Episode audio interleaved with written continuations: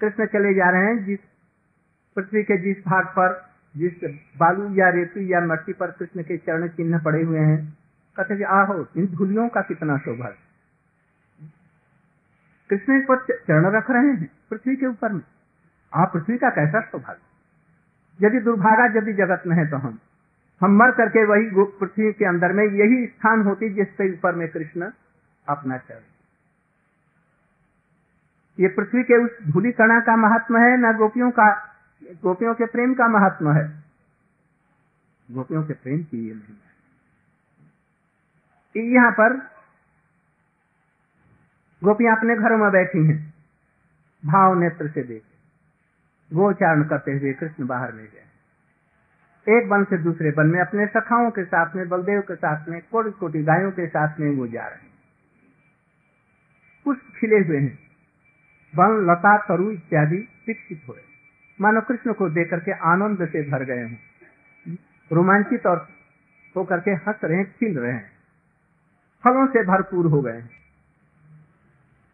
और उसका ये वर्णन कर रही हैं, इसमें जुगल गीत में सरस, सारस, हंस, विहंगा चारुगृत हित, चेतसी, एत्य हरिमुपासत जे चत चित्ता हंस मृत दृशो धृत मौना सरस सारस हंस विहंगा गोपियाँ घर में बैठी हुई। ये ये गोपी गीत नहीं है, बेणु गीत नहीं है, ये जुगल गीत है।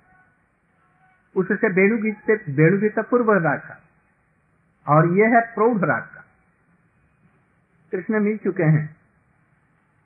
प्रेम और भी परिपक्व उठा है। उस समय में ये देख रही हैं। परीक्षित महाराज जी अपनी मैया से इसी का वर्णन कर रहे हैं। और इधर में सनातन गोस्वामी।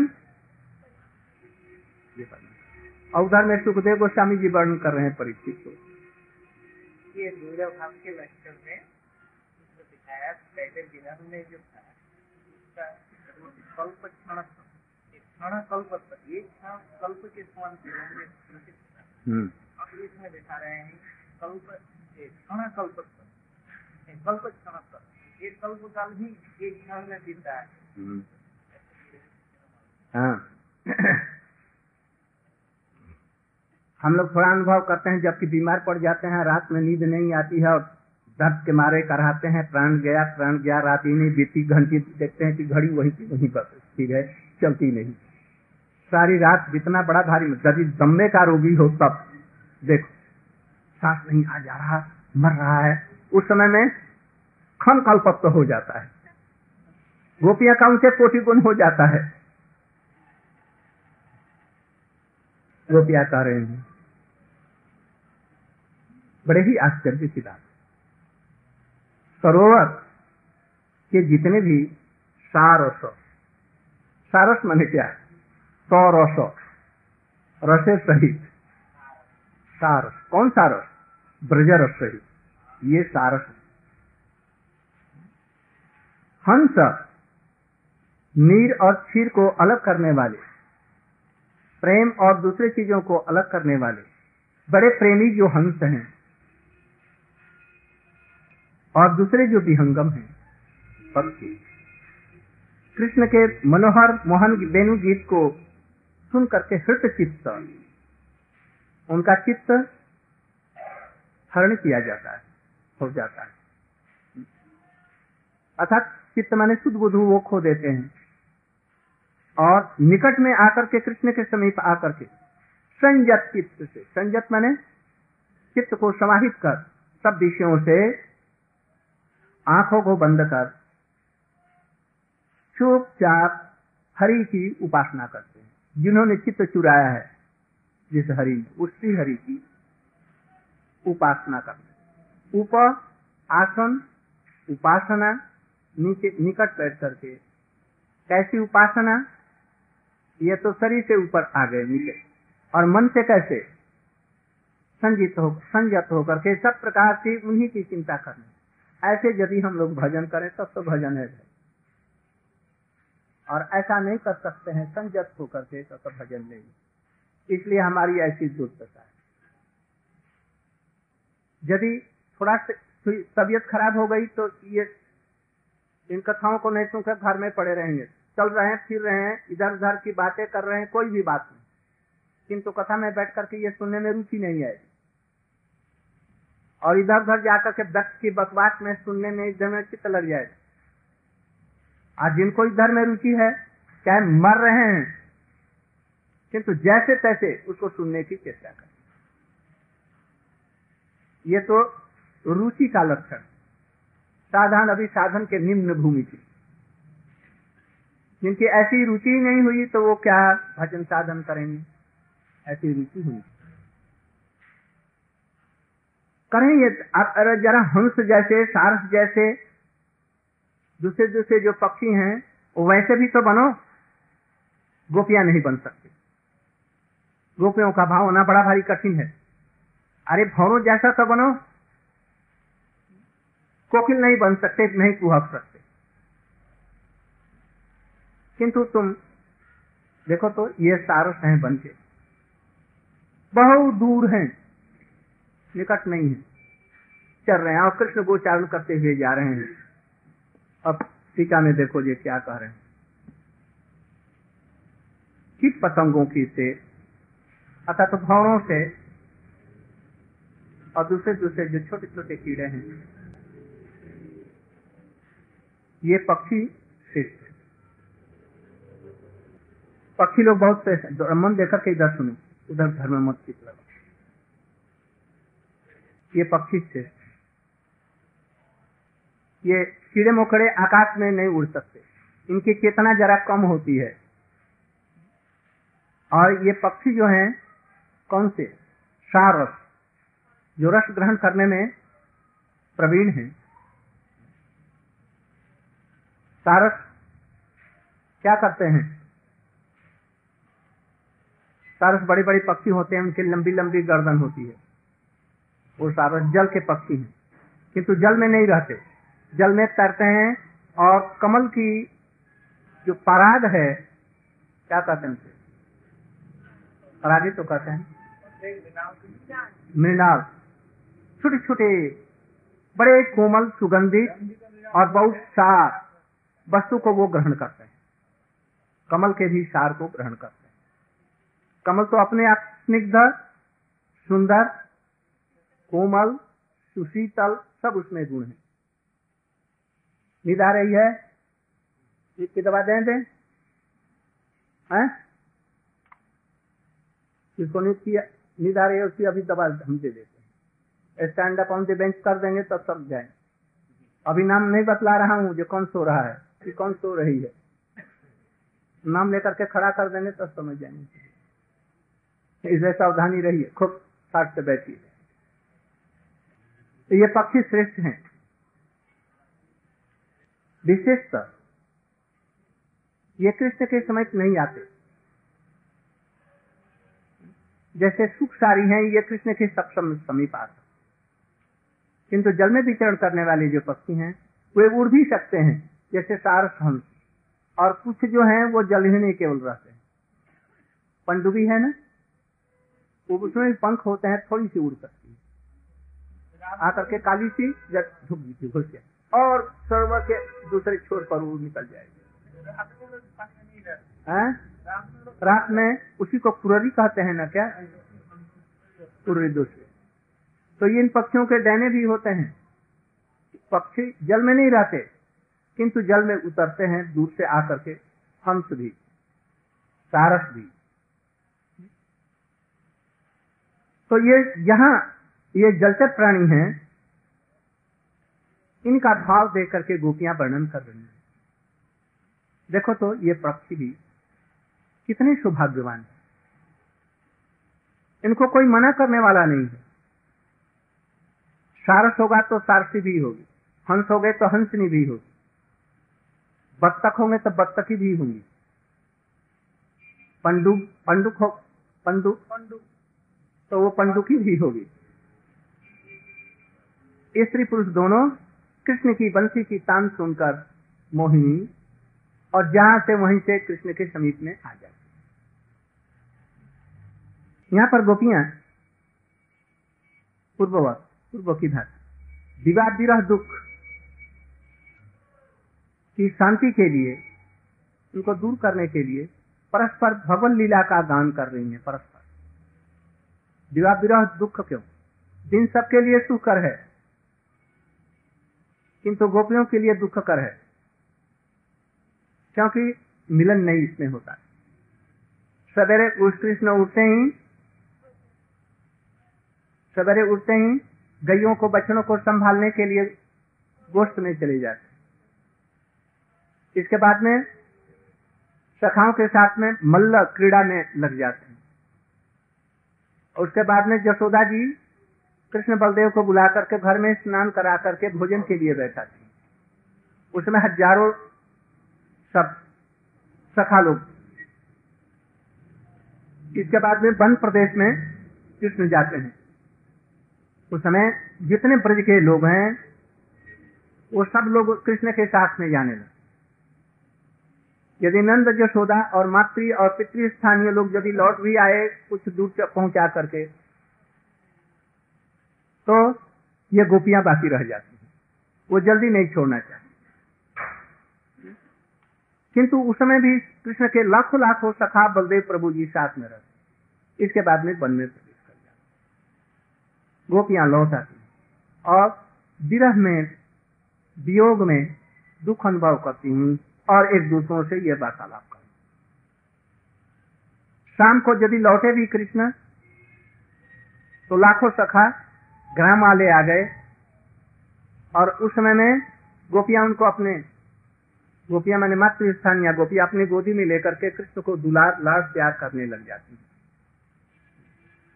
उस समय गोपियाँ यदि देख भी चले तो बहुत दूर से इसके बाद में कृष्ण ने स्नान इत्यादि किया, फिर गौओं को संभालने के लिए चले गए। और फिर वहाँ से आकर के प्रसाद पाया, नंद बाबा और सब उपानंद सबके साथ में, सखाओं के साथ में विश्राम करने चले। अब तक उनको करीब करीब सोलह सत्रह घंटे गोपियों से उनका कोई भी मिलने की संभावना नहीं थी। इसलिए दीवा दुख यदि दिवा दुख है तो तब कुछ बाकी रह गया ना, क्या बाकी रह गया? तो उसका यहाँ पर उल्लेख नहीं किया। उसको अवहिता पूर्वक उसे छिपा दिया। दिरा दिवा दिरा दुख, शांति के लिए भवन लीला का गान करने आविष्ट होकर के। ऐसे आविष्ट हो गई कि भाव नेत्रों से सब कुछ देख रही हैं, ये क्या क्या कृष्ण बन में, किस बन में, कैसे जा रहे हैं। कैसे पशु, पक्षी इत्यादि का सम्मान ग्रहण कर रहे हैं, ये सारी चीज़ों को यथावत वो आईने में अपने रूप के सामने सब कुछ देख किसी भी व्यक्ति को साधारण भी कृष्ण के प्रति हरि कथा में रुचि हो तो जो सुने हुए विषय को वो अपने आप चिंतन आएगा। चाहे वो सुने जा रहा हो, या बैठा हो, या ये है और यदि नहीं हुआ तो ये सुनना बेकार उन लोगों का सुनना बेकार है जो माया से भरे हुए काम क्रोध, लोभ, मह और संसारिक माया ममती अपने हृदय में भर रखा है। और सुना और यहाँ से उठते ही जो सुना था वो भी भूल करके बस। देह में आसक्त होकर के सारी कुछ को भूल गए। आराम से स्वप्न देखा। देखा जी, मेरी बूढ़ी मैया आ रही है।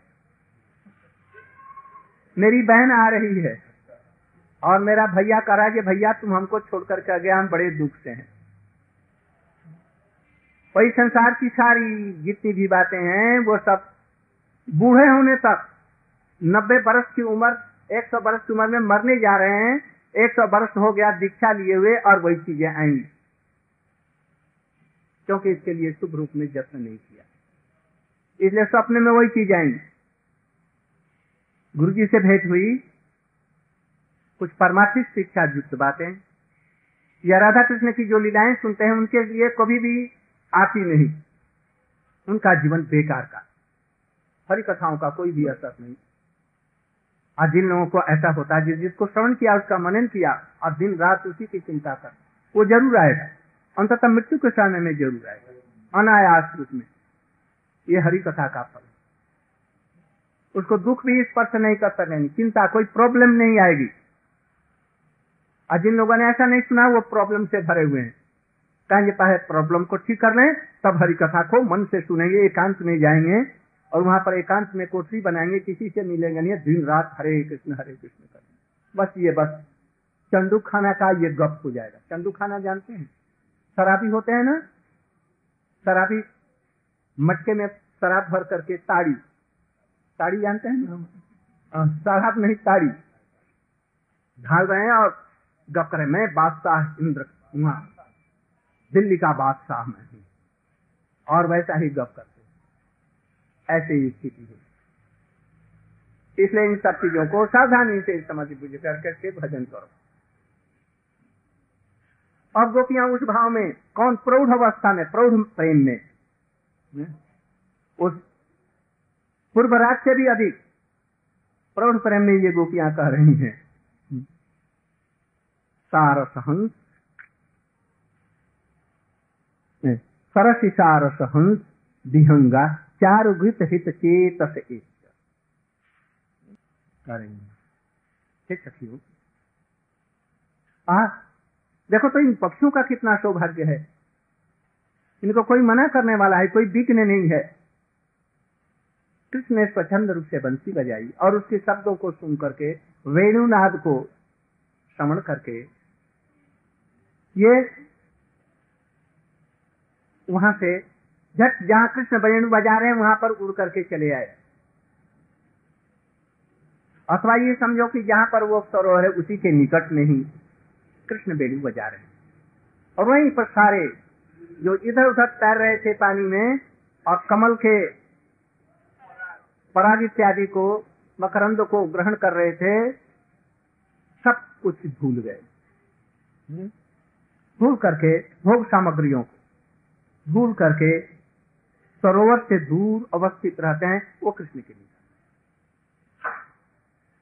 पानी में बहुत ही सुंदर, मधुर और सुस्वादु कमल की नाभि में वो रहता है। पराग, उसको ग्रहण करते हैं। संसार का सुख के साथ में उसकी तुलना लगाओ। बहुत ही मनोरंजक, बहुत ही मनोहारी वो चीज़ें हैं क्या? ये संसार के भोग। जहाँ कृष्ण के भजन की कोई बात सुन करके गुरु वैष्णव से और उन सबको त्याग करके उनके समीप आकर के जो भजन करते हैं, वो सारस है। वो हंस हैं। नहीं तो कौए हैं। यदि ऐसा नहीं तो कौओं की गिनती। यहाँ पर कौओं की कहीं भी नहीं आए, ये कृष्ण की बंसी सुन करके आए। वो तो डर करके, उचक करके, दे करके, उड़ करके भागेंगे ओह, संख्या में अतीत है। संख्यातीत सार हंस और अन्य प्रकार के जितने भी जलचर हैं, विहंग हैं, कृष्ण के चारु वेणु गीत को। चारु माने मोहन। चारु माने अत्यंत मधुर। विशेष करके अवरोह और आरोह, स्वर से युक्त कृष्ण की मधुर बंसी को सुनकर। शायद ये सुनते हैं कि हमें बुला रहे हैं। और सभी सब कुछ छोड़कर चित्त चित्त, कृष्ण ने बंसी ध्वनि से उनका चित्त चुराया, लेकर के जब चलने लगी बंसी की ध्वनि, उसके चित्त को निकाल लिया, उसके हृदय से चलने लगी तो ये भी पीछे पीछे दौड़ अपने चित्त को पाने के लिए, अपने हृदय को पाने के लिए वो दौड़ थे व्याकुल हो गए। प्रथमतः मोह पर इतस्तः भ्रमण करिया इधर उधर घूम, घूमते हैं। और इसके बाद में, जिधर में बंसी की आवाज़ है ठीक उसी के पीछे पीछे पीछे पीछे, वहाँ पर आते, चले आते और आकर के समीप, एत्य एत्य माने आकर। चित चेत एत्य आकर हरि उपास जिन्होंने उसके चित्त को हरण कर लिया था, उनकी उपासना वो करने लग गए। कैसे? उपासना का लक्षण है? हम लोग को भी साधारण उपासना में वो चीज़ें होनी चाहिए। हम लोग भी भजन की आवाज़ कहीं से सुन करके वैष्णवों से, गुरु वैष्णव से सुना, जय कृष्ण का भजन करना ही जीवन का अंतिम सार है। सुन करके। एक कहा कहा आकर वैष्णव का संग? उसमें आए। अब हम लोगों को कैसा होना चाहिए? उन पक्षियों की भांति होना चाहिए। तीन उनके गुण बतला रहे यत चित्ता जितने भी मानसिक, कायिक और बातचीत चेष्टाएँ और क्रियाएँ हैं,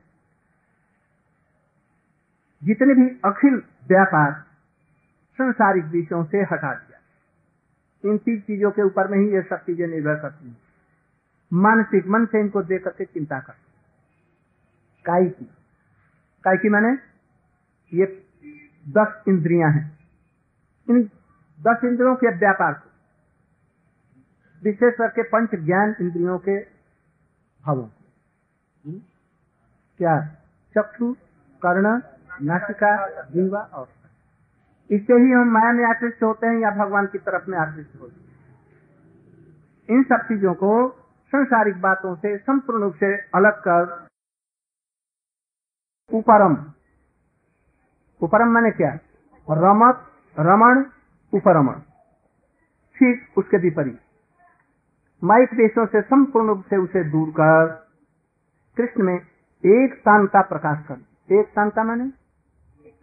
इन सब चीज़ों की वृत्तियों को यत चित्ता वेणुवेद के श्रवण से। यत चित्ता तत् मन को संयुक्त कर दिया। मन को कृष्ण के ही वेणु के श्रवण में और कृष्ण के रूप के दर्शन में लगा दिया। मिलित दृश्य चक्षु इत्यादि सारे इंद्रियों को संयम कर दिया। किसी तरह में नहीं जाने दे रहे हैं। बस कृष्ण लीला, चिंतन, कृष्ण कथा, भावना इसमें लगा दिया अर्थात आँखों को उपलक्षण करके समस्त इंद्रियों के लिए यहाँ पर बतलाया गया। यहाँ तो एक आँख के लिए कहा, किंतु समस्त इंद्रियों को। धृत मौन, वाक संयम। वाक संयम समस्त इंद्रियों का संयम है। जिसकी वाणी पर संयम नहीं है लूली जीवा यदि कंट्रोल में नहीं है तो सभी कुछ आ जाएगा। जो अपने वाणी पर संयम नहीं करते क्या होता? अनर्थ कर लेते हैं अपराध कर लेते हैं। इसलिए वाणी पर संयम करना सबसे पहला कर सकते हैं। वाणी का संयम नहीं करने से मन का भी इंद्रियों का संयम कोई नहीं कर सकता। इसलिए वाणी पर संयम करना अत्यंत आवश्यक है। इन्होंने तीनों काम किया। अर्थात बाघ आदि इंद्रिय जिनका संयमित हो चुका है, संयम जिन्होंने कर कृष्ण कथा के अतिरिक्त कुछ नहीं बोलते। कृष्ण के चिंतन के अतिरिक्त मन के द्वारा कोई चिंता नहीं करते। और आँखों से भी कोई चीज़ नहीं देखते। ऐसे अपने इंद्रियों को, मन को, सबको उन्होंने संयमित कर लिया है और कृष्ण में लगा दिया। कृष्ण के सुनने में लगा दिया है। यदि वाक इंद्रिय पर संयम नहीं है कोई भी व्यक्ति भजन में तत्पर नहीं हो सकता है शुद्ध रूप से। इसलिए भक्ति विनोद ठाकुर ने भी उपदेश की व्याख्या में टीका में ये बतला जैसे तैसे मुख से निकल गया गुरु वैष्णव के सामने कोई संयम नहीं है वाणी पर तो, तो वो अपराध हो जाता है। इसलिए कहते हैं अथवा हरि श्री हरि सर्व मनोहर बोलिया। पक्षी सकल चतुर्दिक हरिते सरोवर हरि समेत मिलित होकर के परमानंद से परिपूर्ण। अपने आप उनका चित्त सत संजलित आज यही तक रहे। कल आगे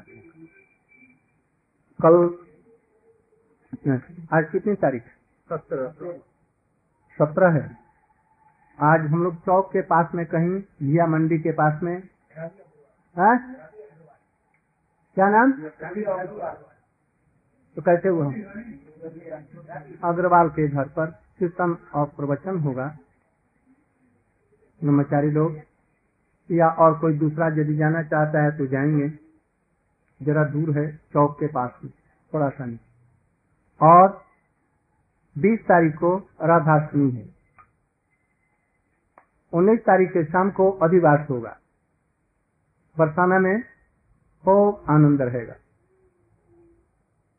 हम लोग का भी ये मिनी बरसाना छोटा बरसाना यहाँ पर भी जैसे बरसाना में होती है, लठ होली नहीं, गंवारों की। गंवार लठ होली नहीं होगी। लोग प्रेम का फाग नहीं खेलते, होली खेलते हैं अब लठों से। लठ की होली देखने मत जाना। यहाँ पर हम लोग जथा भाव से उनका गुणगान करेंगे। महिलाएँ, वो क्या लाती हैं? चाव ले आएँगी। राधा जी के श्रृंगार की वस्तुओं को ले आएँगी। और हम लोग राधा जी की महिमा का गुणगान करेंगे। उनका अभिषेक यहाँ पर होगा। इसे आप सभी लोग उस नगर संकीर्तन में भी उस क्या चाव में भी आप लोग सम्मिलित होंगे, या होंगी। और राधा जी के अभिषेक में उत्सव में आप लोग सभी लोग मंचा कल्पतुर्भ्य